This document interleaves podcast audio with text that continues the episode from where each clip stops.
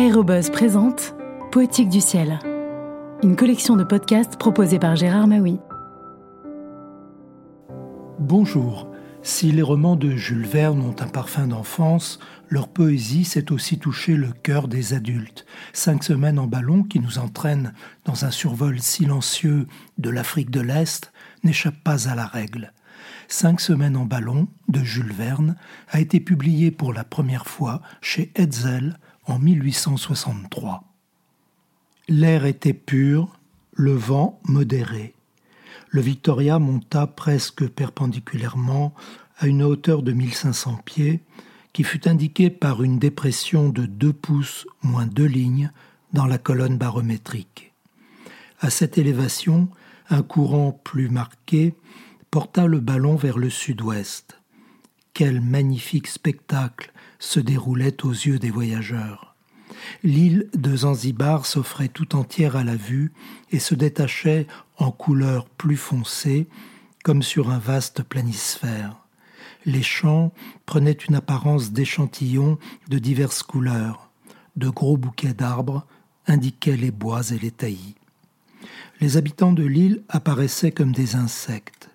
Les hurrahs et les cris s'éteignaient peu à peu dans l'atmosphère, et les coups de canon du navire vibraient seuls dans la concavité inférieure de l'aérostat. Le docteur s'occupait d'observer les variations barométriques et de prendre note des divers détails de son ascension.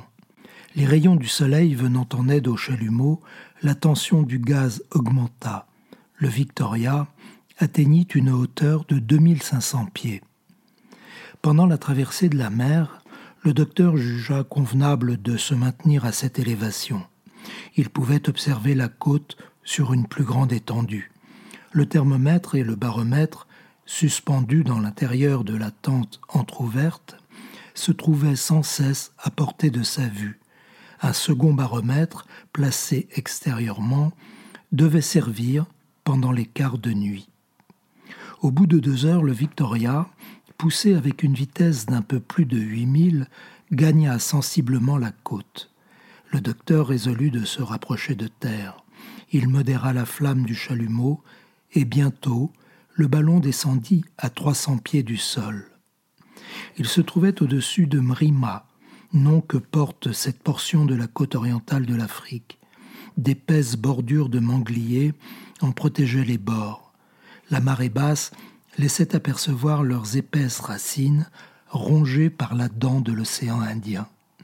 Les dunes, qui formaient autrefois la ligne côtière, s'arrondissaient à l'horizon, et le mont Nguru dressait son pic dans le nord-ouest.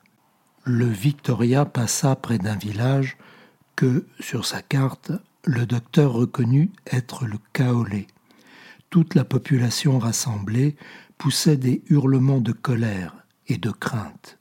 Des flèches furent vainement dirigées contre ce monstre des airs qui se balançait majestueusement au-dessus de toutes ces fureurs impuissantes. Le pays se distinguait par une extrême fertilité.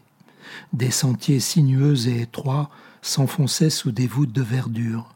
On passait au-dessus des champs cultivés de tabac, de maïs, d'orge, en pleine maturité. Ça et là, de vastes rizières avec leurs tiges droites et leurs fleurs de couleur purpurine. On apercevait des moutons et des chèvres renfermés dans de grandes cages élevées sur pilotis, ce qui les préservait de la dent du léopard. Une végétation luxuriante s'échevelait sur ce sol prodigue. Dans de nombreux villages se reproduisaient des scènes de cris et de stupéfaction à la vue du Victoria et le docteur Ferguson se tenait prudemment hors de la portée des flèches. Les habitants, attroupés autour de leur hutte contiguë, poursuivaient longtemps les voyageurs de leurs vaines imprécations.